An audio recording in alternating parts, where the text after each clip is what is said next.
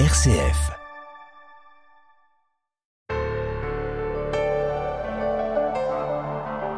Samedi dernier, le 29 septembre, nous fêtions les archanges Michel, Gabriel et Raphaël. Et ce lundi, nos saints anges gardiens.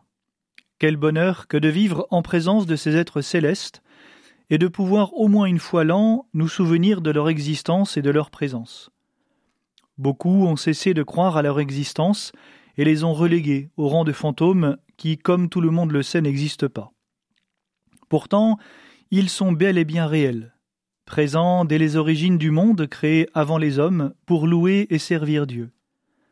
Être céleste, pur esprit, parfait, immortel, tels sont certains des attributs de ces créatures de Dieu.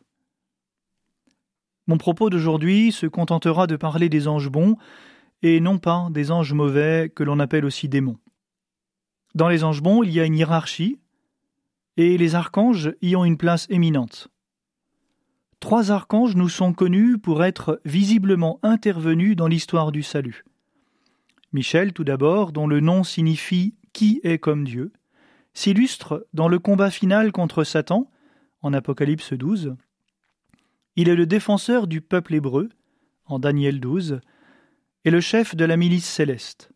On l'invoque dans le combat spirituel et à l'heure de la mort. Gabriel, dont le nom signifie puissance de Dieu, est chargé d'annoncer la bonne nouvelle de la prédilection divine. Il assure Daniel du secours divin en Daniel 9 et annonce à Marie la venue du Sauveur. Et enfin Raphaël, dont le nom signifie Dieu guéri.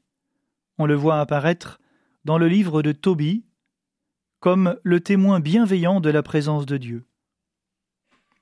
À leur côté, nous célébrons aussi la présence des anges gardiens, dont Jésus nous révèle la présence quand, en Matthieu 18, il dit Gardez-vous de mépriser un seul de ces petits, car je vous le dis, leurs anges dans les cieux voient sans cesse la face de Dieu. Chacun de nous peut se réjouir d'être accompagné, guidé, gardé par un être céleste, à la fois à nos côtés et contemplant la face de Dieu. Que ce soit l'occasion pour nous de les redécouvrir ou de prendre davantage conscience de leur présence et de leur amitié.